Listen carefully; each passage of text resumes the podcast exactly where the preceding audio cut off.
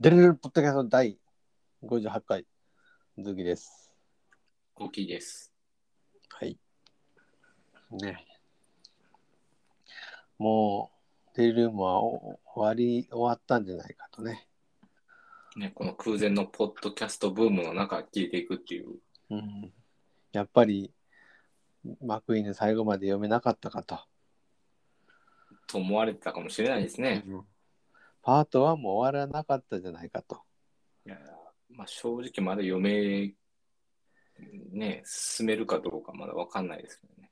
うんある日突然全然違う本に変わってるとか しれっとあるかもしれないですね。しれっと。おい我々もほらいろいろほら人生の荒波の中ねはい。ね人生の荒波の中僕はちょっと職場変わったりとかコーキーがねお子さんが生まれたりとかいろいろある。人生の荒波の中この出るポッドキャストもねこうなんていうか後悔にこうさらされる小舟のように沈みかけては浮上しみたいな。沈みかけては浮上し、そのうち、あれですね、まあ、沈没して、誰かに探し当ててくれる日を待つ感じになるんですかね。いや感慨深いねそれね これ何の話ですか？ちょっと間空いたねって話あそうです。あなるほど、なるほ間でもやりますよっていう意思ど。表示ですよああ大丈夫ですか？もう今日で最終回なんかと思いました。いや、続け。これは終わらせなあかんやろ。やっぱり、やっぱ僕ら我々がやってることはほら、ね、この世界の家庭医療学の普及とか進歩のための、まあ、関係ないか。いや、もう多分そういうことはもう学会がやってくれてると思うんですけどね。学会のさ、近畿の、何？近畿の方の？学会の？近畿の方の？の？学会の？なんかポッドキャスト始まったやんか。あ始めましたねあの朝倉先生が。そうそうたるネームバリューねのある先生方が。まだ聞いてないけど、もう第4回ぐらいまではなんか先日見たあって、もうそうそうたる面々の。まあ、そこに再生回数で戦うっていう方向性でいいんですか？うん、再生回数はね、再生回数一瞬同一かれるかもよ。いやいや、殴り合いです。あの、ほら、なんていうのエピソード回数は僕、もううちは70回突破してるから。もう、誰が聞くんだって。なかなかね70回誰が聞くんだってエピ。ソード回数はね、追いつかれへんと思うね、そう簡単には。そうですね。確かうん、でも再生回数は あのまだ2500台やからあ、もうね、1回目でもう1日で抜かれる可能性があるという。そう悲しいことにそして内容の濃さも1日で抜かれる可能性がある。うんそうやね。そうやねんな。いやでもなほんとな。もうこんなポッドキャストでもやっぱりな123人の方がやっぱ常に聞いていただいてるんですよね。確かに全部海外の人じゃないですか。大丈夫ですか、うん。いやだから本当にだからひょっとしたらあれかもよ。あのちょっと日本語が不得意な方がから聞くとむっちゃこういいように聞こえるのかもしれないなんか いや、そんな日本語の教材っていうほどちゃんとした日本語喋ってないですけどね。すごいあなんかいい話やなって思えるんかもしれないですよいやいや、うん普通、ね、ニュースとかから取っかかるのにな、なんでこんなよくわからない 専門的なところ。いや本当でもありがたい話でね本当12、3名の方がこれなんか応援されてる気しますよね。頑張れと。高級そうです人気、大好き頑張れと。はい。言われてる気がしております。はい、はい、ということでお後がよろしい感じなのでやりましょうかね、1万再生まで頑張りますということで。一番再生遠いな。遠い。だって1年以上かかって2500やで。5年かかるわ5年。まあでも5年でね、ね、まあな5年うんまあほらねなんだ僕らがほら尊敬するほら正しいように見えるとかねわかはい、さあああいねうところがね、もう1日で1万再生いってるかもしれない。でも、あの人たちも最初あれでしょ？僕らみたいな感じで、で、あの、あの人らもほら、人生の荒波にさ、揉まれながら、続けてはるじゃないですか。いや、まあ続けてる年数がちょっともうん。う、なんか、正気の沙汰じゃないぐらい長いですから。そうそう。だ僕らもそんな感じで、いつか花が咲くことを夢見て、はい。はい、ちょっと前置き長すぎました。もうこれで多分またリスナーさんを逃がしたと思いますが。えーっと、このポッドキャスト何回逃がしたと思いますって言ってるか。カウントしたいですね。そうやね。そうやね。えーっと、はい、久しぶりです。パート1 Basic Principles の Chapter 9まで行っております。 clinical method のところですね。Attempt to Reform the Modern Method ととこです。えーっと、現代、近代の手法を、えー、みな、みな改革する、えー試みというところですね。これ、あの、あれですよ。ついにやってきました。あのね、金中止の色の方法のお話ですね。はい。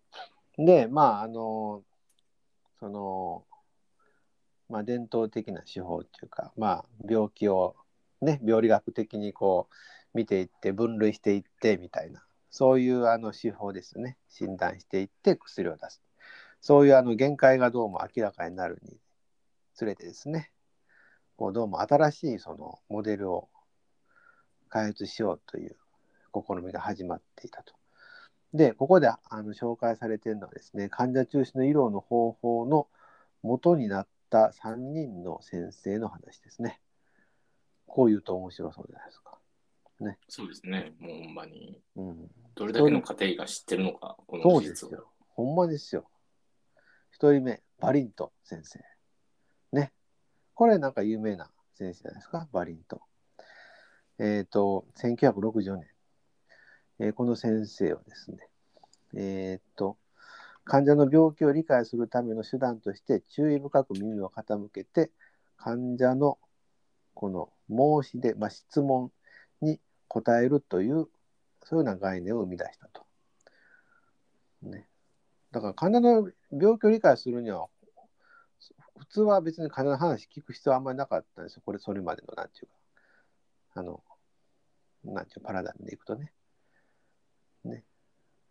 例えば診察したり検査したりやったんやけど、でもバリント先生は、注意深く胸を傾けて患者の質問に答えるんだということを言って、で、えーとバリントさんは従来の診断、その病理学的な、えー診断、病理学的な検索と、えー総合的な診断、えー患者及び患者と医師の関係を、まあ、理解しようとする試みと書いてますが、それをあの区別していったと。いうことですね。うん、で、えーバリントさんはまたですね、あの医者自身がこれはもう強力な診断と治療ツールであるのだと。いうことで医者自身が自分のそういうまああの効能とか使い方を理解してですね、まあ、理解する必要があると。いうふうに言って医者の自己認識の重要性を説いたというのがまずバリントさん。これなかなかあれじゃない？重要なところじゃないですかね。そうですね。話を聞けという。そうそう。で、まあ、い医者自身が診断とか治療に関わる一つの大きな要素なんだということですよ。だから、その、ね、患者の中だけにある、まあ、中にあるんだけど、それを明らかにしていく時にやっぱり医医者というものが非常にこう関係してくると。医者患者関係も関関連してくると。そういう話ですね。非常に精神科チックなうん。話でもありますよね。なるほど、なるほど。まあ、精神分析うん。なので、うんまあ、まだこの頃には、なんというか、なんというか、精神科領域の話としてずっとされてたんですかね。そうなんでしょうね。バリントさんって、戦士官先生？精神分析と書いてる。うん。なるほど。まあ、この時代に、まあ、どこまでそういうかっていうのが分かってたのか。うん。バリ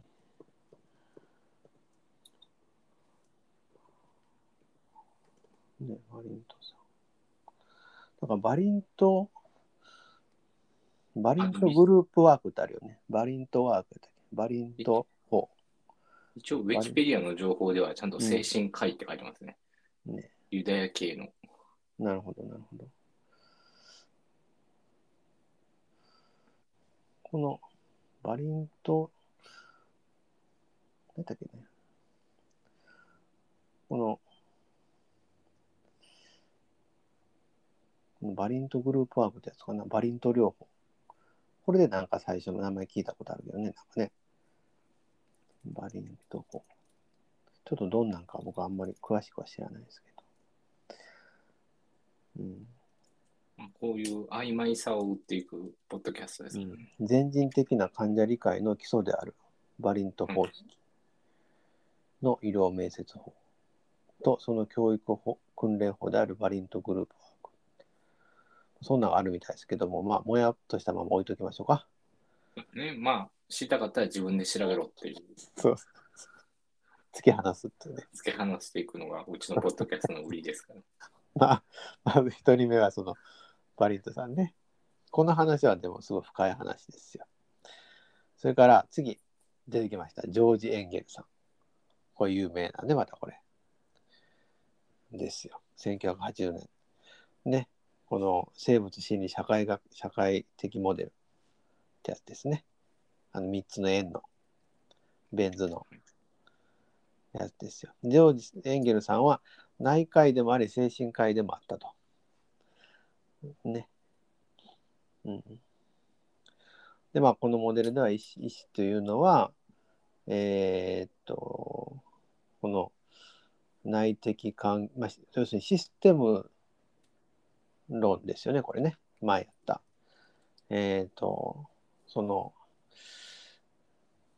まあ、その人というか、その病をシステムとして考えて、えー内的人の内的環境とか人とか対人関係ですね。その各レベルから情報を、えー収集して統合することが、まあ、ケアには重要なんだという話を言ったと。これがエンゲルさんですね。まあ、この辺からだんだんはい。形になっていくというか、うん。それで3人目がクレインマンさん。1978年。もうこの辺りの時代ですよね。1960、70、80年代ぐらい。はい。えーこの先生は、えー患者さんがその生物学的モデルとは異なる病気のその説明モデルを持っていることが多いことに注目したと。要は患者さん自身の疾患、まあ、理解モデルっていうか疾患モデルをそれぞれ持っていると。でそれは生物医学的モデルとは違っていると。で、えーっと、良いアウトカムを出すにはですね、患者さんがその患者さん自身の疾患モデル、えー患者さん自身の病気のに対する理解を探っていって、生物医学的モデルとの間のその和解って書いてるけど間のなんちゅうかそれを統合していくような試みネゴシエーションが重要でそれをやらないとうまくいかないんだよということですね。で、えーそのクレインマンさんは、えー、とそういう方な理解をするための、えーとまあ、質問法を考えたんでしょうかね。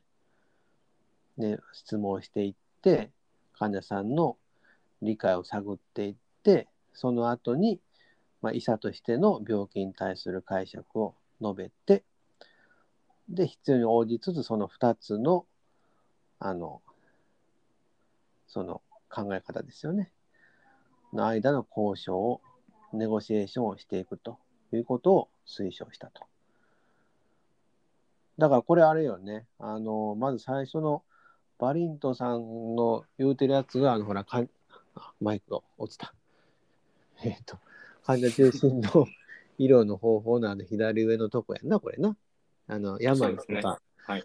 えー疾患病のことよね。ほんで、ジョあのエンゲルさんのとこは、まあ、大雑把に言うと右上のあの健康観と、なんだ、まあ、コンテキスト。けんごめん、健康観は右左上やった。ごめん。右のコンテキストのとこやね。右のコンテキストのところですよね。その初学者に全く優しくないポッドキャストですね。ほんで、クレイマーさんがその2つをほら、や病と疾患と、それから健康観と、で、コンテキストのところを統合して、同じ情報に立つみたいな。えー同じなんだし、なんで、共通の理解基盤。共通の理解基盤うん立つ。そこの話がクレイマーさんの言っているところよね。そういう成り立ちだっていうんですね。この、これ分かりやすくね、これ。そうですね。うんこの図を知ってる人にとっては分かりやすい。知らない人にとっては何のこっちゃさっぱり。何言ってるんだっていうね。ぜひこれ聞かれてる指導医の皆さん、研修に言ってくださいね。これ聞かれてる家庭医療の指導医の皆さん。ね、あの患者中心の医療の方法はこのワリントさんとエンゲルさんとクレイマンさんのその成果でできてるんだっていうね。いや、もう気になる人はもう患者中心の医療の面接技法で調べてもらったらはい。図が出てきますので。はい。それを見ながら、もう一回聞いてくださいね。はい。で、その、えーっと、これを、この、で、そのバリンとエンゲル・クレイマンさんの、あの方法をもとにですね、この、えー関数的医療の方法を作ったのは、この、西オンタリオ大学。でいいのこれ。はい。多分合ってると思います。ジョセフ・レベンスティンさんらが作ったんですね。1986年。はい。ということでした。うん、で、この、あの、えー、関節医療の方法で4つのコンポーネントに分かれていますということがここに書いてますね。これが、あの、さっき言ってました。あの、右上とか左上とか言ってた。えっと、一つ目のコンポーネント、はい、左上、向かってね、向かって左上、健康病気、だったら健これは健康疾患病の経験ね、を探求するということですね。で、右上が、understanding the full pa, whole, whole, whole, whole person 発音できてないです。全全もう全人全人格というかその人すべてを理解するところでまあシステム論のとこ入ってくるんですね。その人の、えー、と中身以外も家族とか住んでるとことか、まあ、全部把握しましょうと。エンゲルさんのところですねで3つ目が、えーそのもその持ってる問題とか対処法について医者と患者が共通認識を見つけましょうとそれがそのえー左上と右上が合わさっていくその下のところ。これですね。それクレイマーさん言ったね。で、その最後、その下のところに4つ目のコンポーネントで患者と医師の関係を強化していくというようなものが患者中心の医療の方法ですということですね。で、ここで重要なのは患者中心の医療の方法というのを、まあ、手順や問診の仕方などがこう標準化された、マニュアル化されたね、そういうような厳密に定義されたプロセスというふうに考えないことが重要なんだと。これね、ちょっと深いことが書いてあるんですね。いやもう、オスキーとは違うんですよっていう一言で。そういうことですよ。もうね、従来の方法と同様って書いてるけど、まあ、成功のその、その方法が成功したかどうかって主な基準はもう結果なんですということです。ね。だから、えーっと、医者っていうのは患者さんの期待とか気持ちとか心配事とか、それから病気のその社会的背景を理解することができたかどうかとかね、臨床診断正しかったかとか、共通の理解基盤を得るような試みがされたかどうか、で治療計画はそういうプロセスから論理的に導かれていたかどうかと。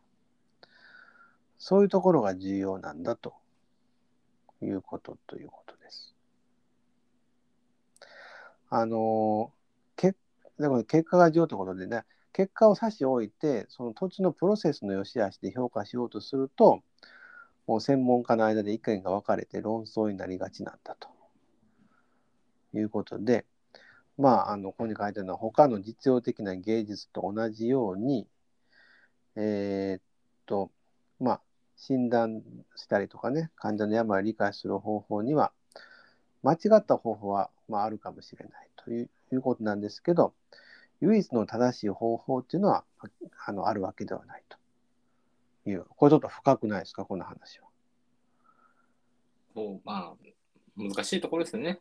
だから患者を見ろってことですよ、要はあの会うとかもが大事で、要はちゃんと最後のところができてれば、途中は別にどうでもいいんだみたいな。プロセスだけ、やり方だけにこだわると、なんかしょうもない医者同士の論争で患者を置いてけぼりみたいな、よくあるじゃないですか。そうですね。もう、うん、アートだとそそう、その作品のどこがいいかと、こう、批評家で文字に起こしていって、いろいろ書いていくと、こう。うん。う、感動が薄れるみたいな。うん。なかなか難しいですよね、この辺は。定量的に評価するのが。いや、でもこれ面白いと思うけどな。ついついね、研修とかに言うときに、あのこれ聞いた、あれ聞いた、こうした、ああしたって言うんやけど、その研修医が、まあ、研修医なりの方法で、ちゃんと患者さんのそういう病に迫ってたりとか、コンテクストを理解してたら、まあ、それはそれでいいわけよね、多分ね。そうですねあの。、そういう話ですよね。まあ、よりこういうところが、まあ、家庭医療っていうものの評価を難しくする難しくするね。ところですよね。すごい柔軟な考え方やけどね、これ。はい。うん。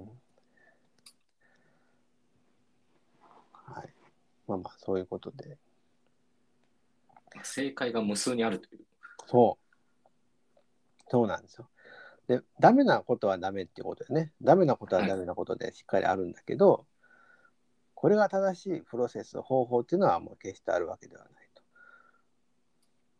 で、それはこれ患者さんね、うん、先行為がかなり混乱するところですよね。混乱するよ。じゃあどうすればいいんですかみたいな。大輔がいいさね、大輔が。え、じゃあどうすればいいんですか？え、じゃあどどういうことですか？みたいな答えは自分で探してくださいっていう一言になりがちです。う んまあまあ、なかなか難しいですね。これねと。これなぜかというとこ書いてるけど、まあ、診察っていうのはさ、まあ、その診察流れっていうのは、その場合場合によって変わるし、まあ、患者さんによっても違うから、まあ、そういうマニュアル通りにはいきませんよみたいなことですね。はい、で、次が、えーもう題名が次のセクション、ザ・ペーシャン・センタード・クリニカル・メソッドって書いてますね。患者中心の医療の方法って書いてますけど、えーっと、これはですね、何書いてたっけ？はい。まあ、患者さんっていうのは、これあの、えー患者中心の医療の方法の、えーっと、中身の説明ですかね。これね。まず、えーっと、患者さんっていうのは、まあ、皆さん、えー病気に対する理解に基づいた何らかの期待とか感情を持っているもんだということですね。えーそれはあの、まあ、死への恐れだったりとか、障害への恐れとか、いろいろあるかもしれませんと。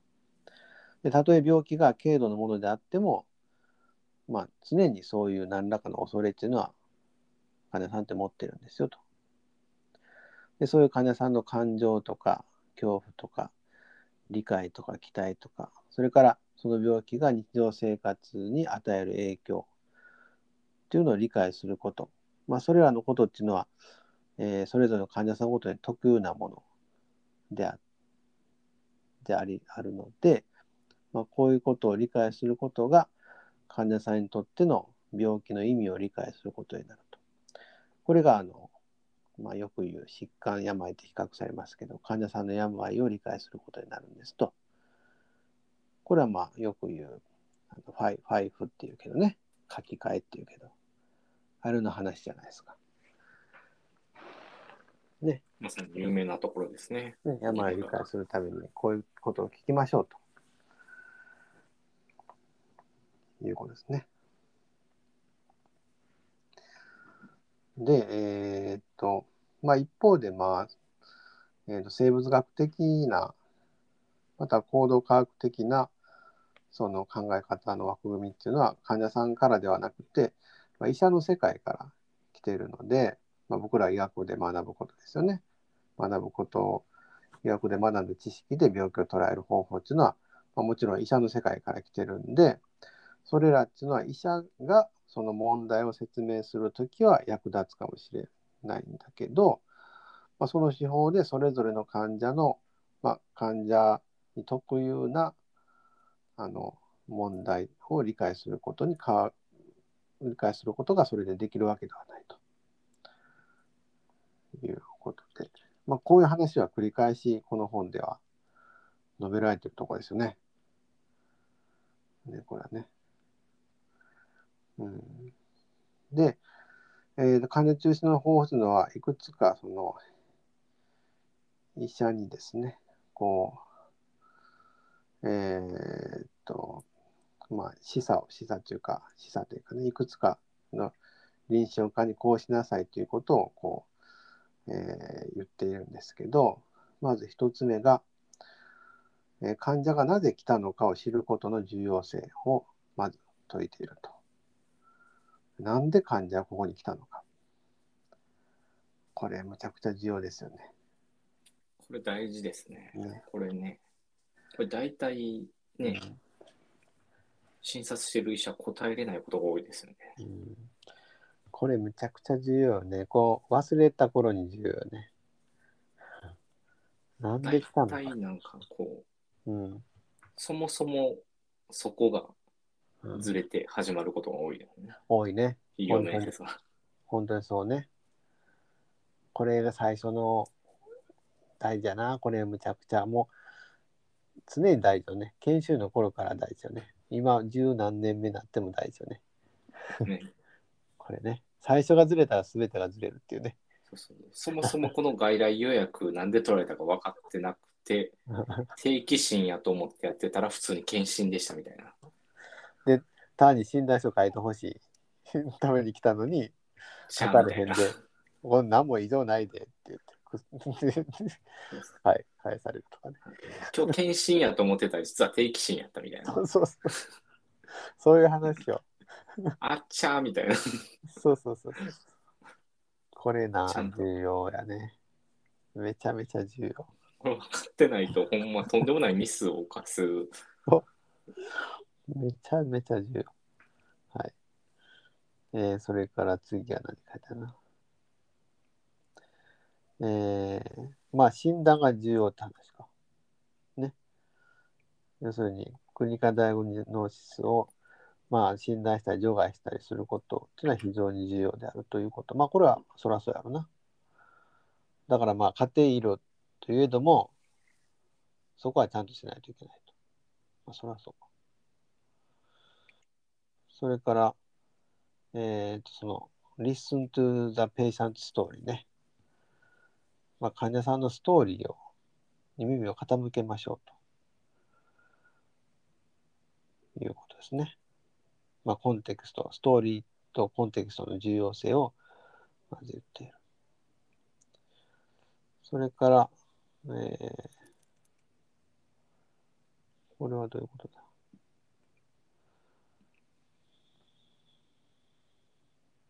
シーク、シークコモングラウンドってどういうことかな？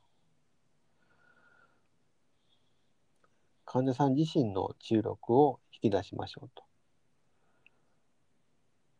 まあ、それはこれは、これごめん。あの、この共通認識の話ね。ごめんなさい。そのままやね。共通の基盤に立つと。立って、患者さん自身の治癒力を引き出しましょうというところですね。まあこれあれやね、全部、あの、あの、患者中心医療の方法の図に従って言ってるだけやね。で、えーっと、まあここでは、このマクニーさんは、こういう患者中心医療の方法の一連のプロセスに、2つのことを付け加えたいと書かれてますね。で、もう一つが、モニター your own feelings ということで、まあ、あの、医者がですね、自身の感情をちゃんとモニタリングしましょうと。ね、その医者の感情っていうのは、重要な手がかりを与えてくれるかもしれないけども、一方で反治療的というか、治療を邪魔するようなものかもしれないと。そしてもう一つは、pay attention to the patient-doctor relationship ということで、えー患者医師関係に注意を払ってくださいと。これも大事じゃないですか。患者重視の医療の方法にプラスして、まあこういうところですね。あのクレインマンさんの言われたようなところをちょっと付け加えたいという話です。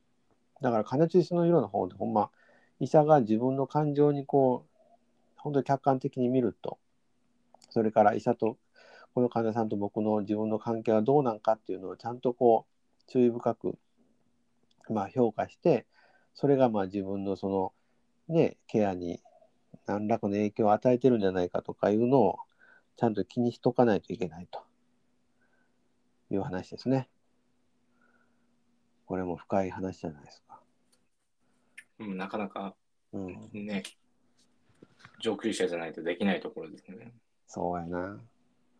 普通はそこまで気回れへんっていうか、気にする余裕ないもんね。